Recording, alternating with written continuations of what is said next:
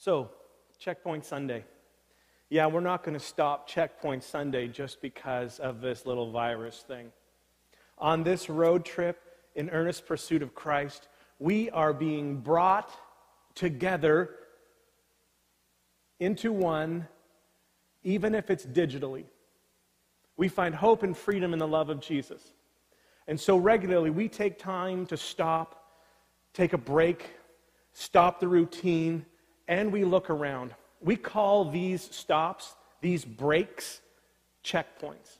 Today is a checkpoint, and it's time for us to remember, to reevaluate, and to refocus. Now, here's a question that you weren't expecting Do you know how a dolphin is related to a famine and how that relates to you? Any answers? You can say them out. I don't think you're going to see this just yet. But if we were to jump to Exodus 26 14, a great place to just pop in, we're going to talk about the design plans for the dwelling, the tent of meeting, the tabernacle, the mobile traveling home for God the way that He requested it. And so I'm going to use the message for this because um, Eugene Peterson, one of my favorite authors, he just provides such incredible insight into stuff and tr- changes it into a modern day language. So I'm just going to read that first passage to you. Let me just turn to it here. Finally, and he's talking about how we deal with the tabernacle again, right? Finally, make a covering for the tapestries of tanned ram's skins dyed red, and over that a covering of, wait for it, dolphin skins. All right? Now, this term is obscure, and it is a really really hard term to uh, translate, and it's been translated in a bunch of different ways. So let me just tell you some of those. Different ways that you will find it in different Bible translations. It says another type of durable leather, or dugong skins, or taurus, or badger skins, goat skins, sea cows, manatee, seal skins, dolphin, or porpoise. But more than that, why include this? Well, we have another reference. If we jump to Numbers chapter 4, verses 11 and 12. Again, talking about the tabernacle, the way God wants his mobile house to look. And so he says, uh, they are to spread a blue cloth over the gold altar and cover it with dolphin skins and place it on a carrying frame.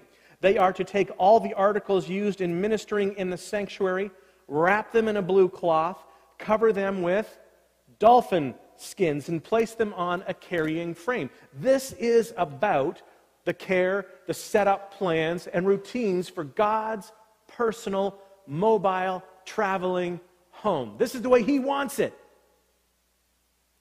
What does He want in it? Why, why is that significant?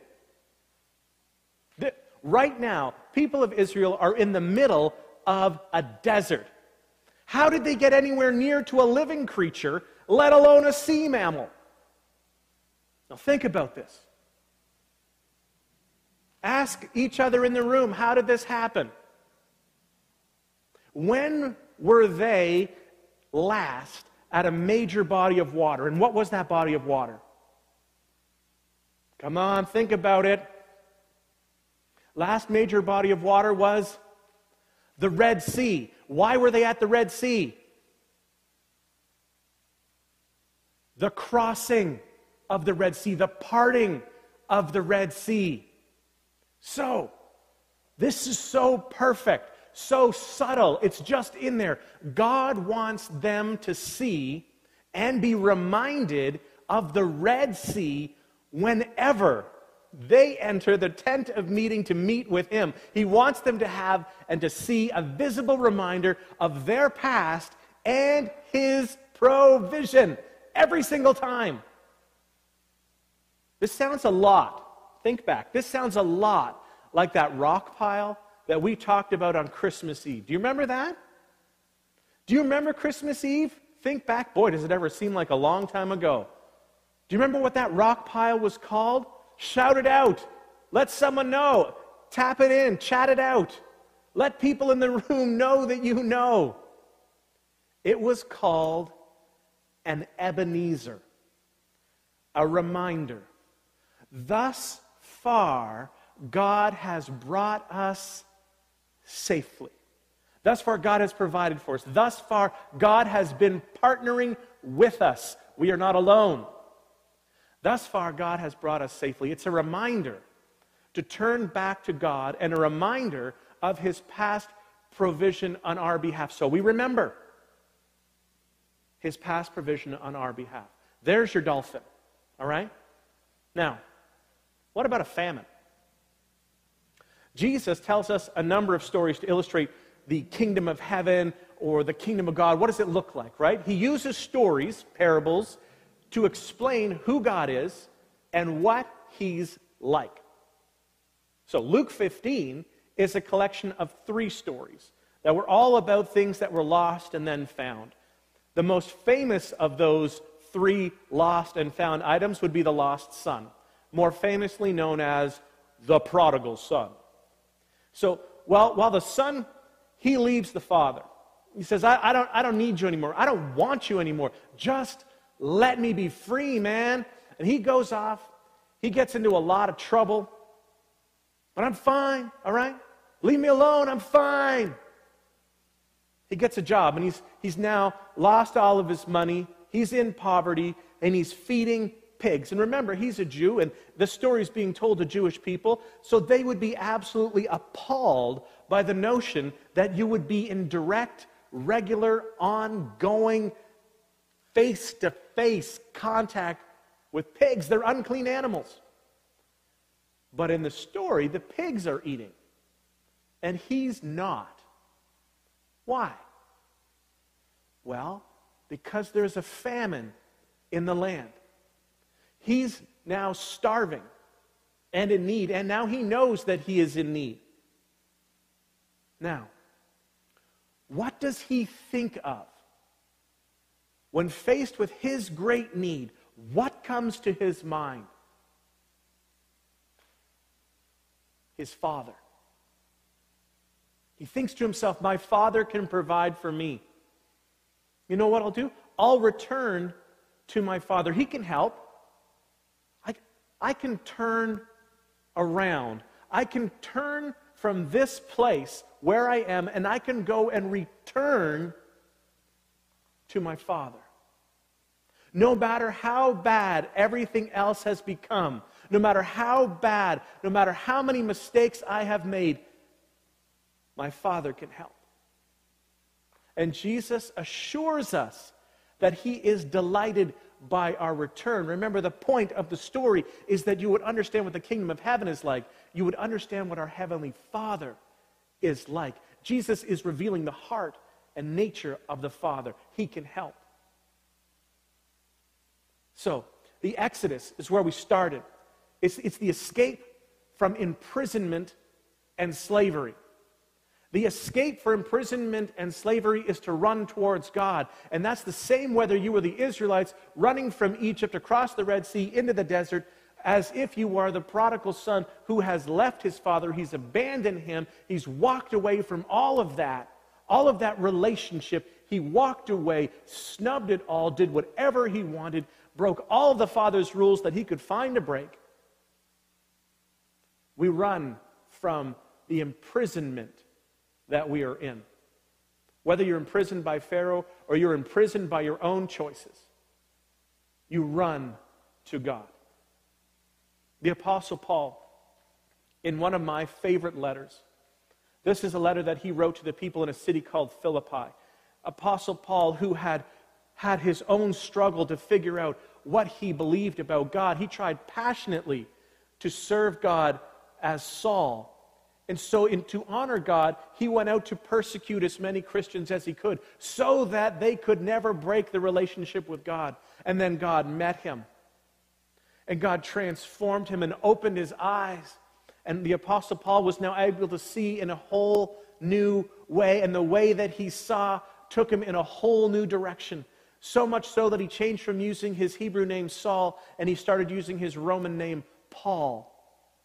This is who I want to be going forward. And so, to encourage people, he starts his letter to the church in Philippi, to, to his friends in Philippi, to a group of people that he had gathered together with before.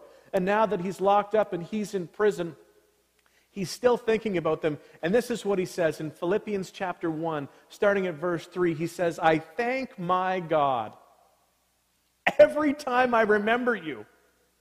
In all my prayers for you, I always pray with joy because of your partnership in the gospel from the first day until now. Being confident of this, that he who began a good work in you will carry it on to completion until the day of Christ.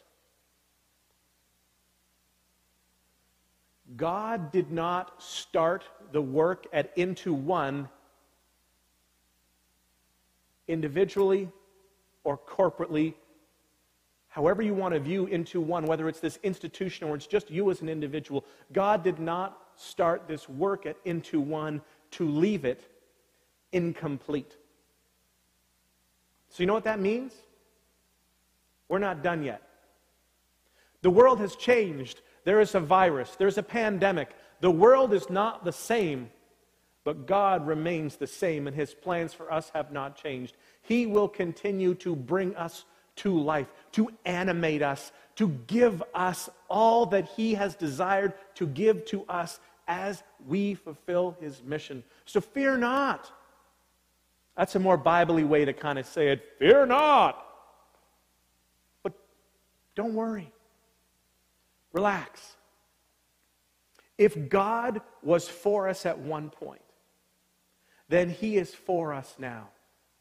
And we have so many stories that we can tell of us knowing, seeing, experiencing, being amazed by God's provision for us. It is hardwired into our DNA. And so that's why we talk about generosity and time, treasure, and talent, because that's the way God has treated us as individuals, but then as a body as well. He continues to provide, to work in partnership with us, to go in advance of where we are.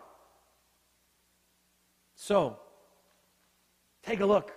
See the dolphin and be reminded of God, His faithfulness his partnership, his interactions with us recently, more distantly, and then even in the ancient past. Remember what our God has done on our behalf. And then, after you've seen the dolphin, experience the famine, or in this case, let's call it the pandemic. Use this time, this time stopping time, and reevaluate. Yeah, things have changed. Have you? Have you forgotten your first love? Have you walked away from that what used to be important to you because you got distracted, because you got worried? Reevaluate where you are.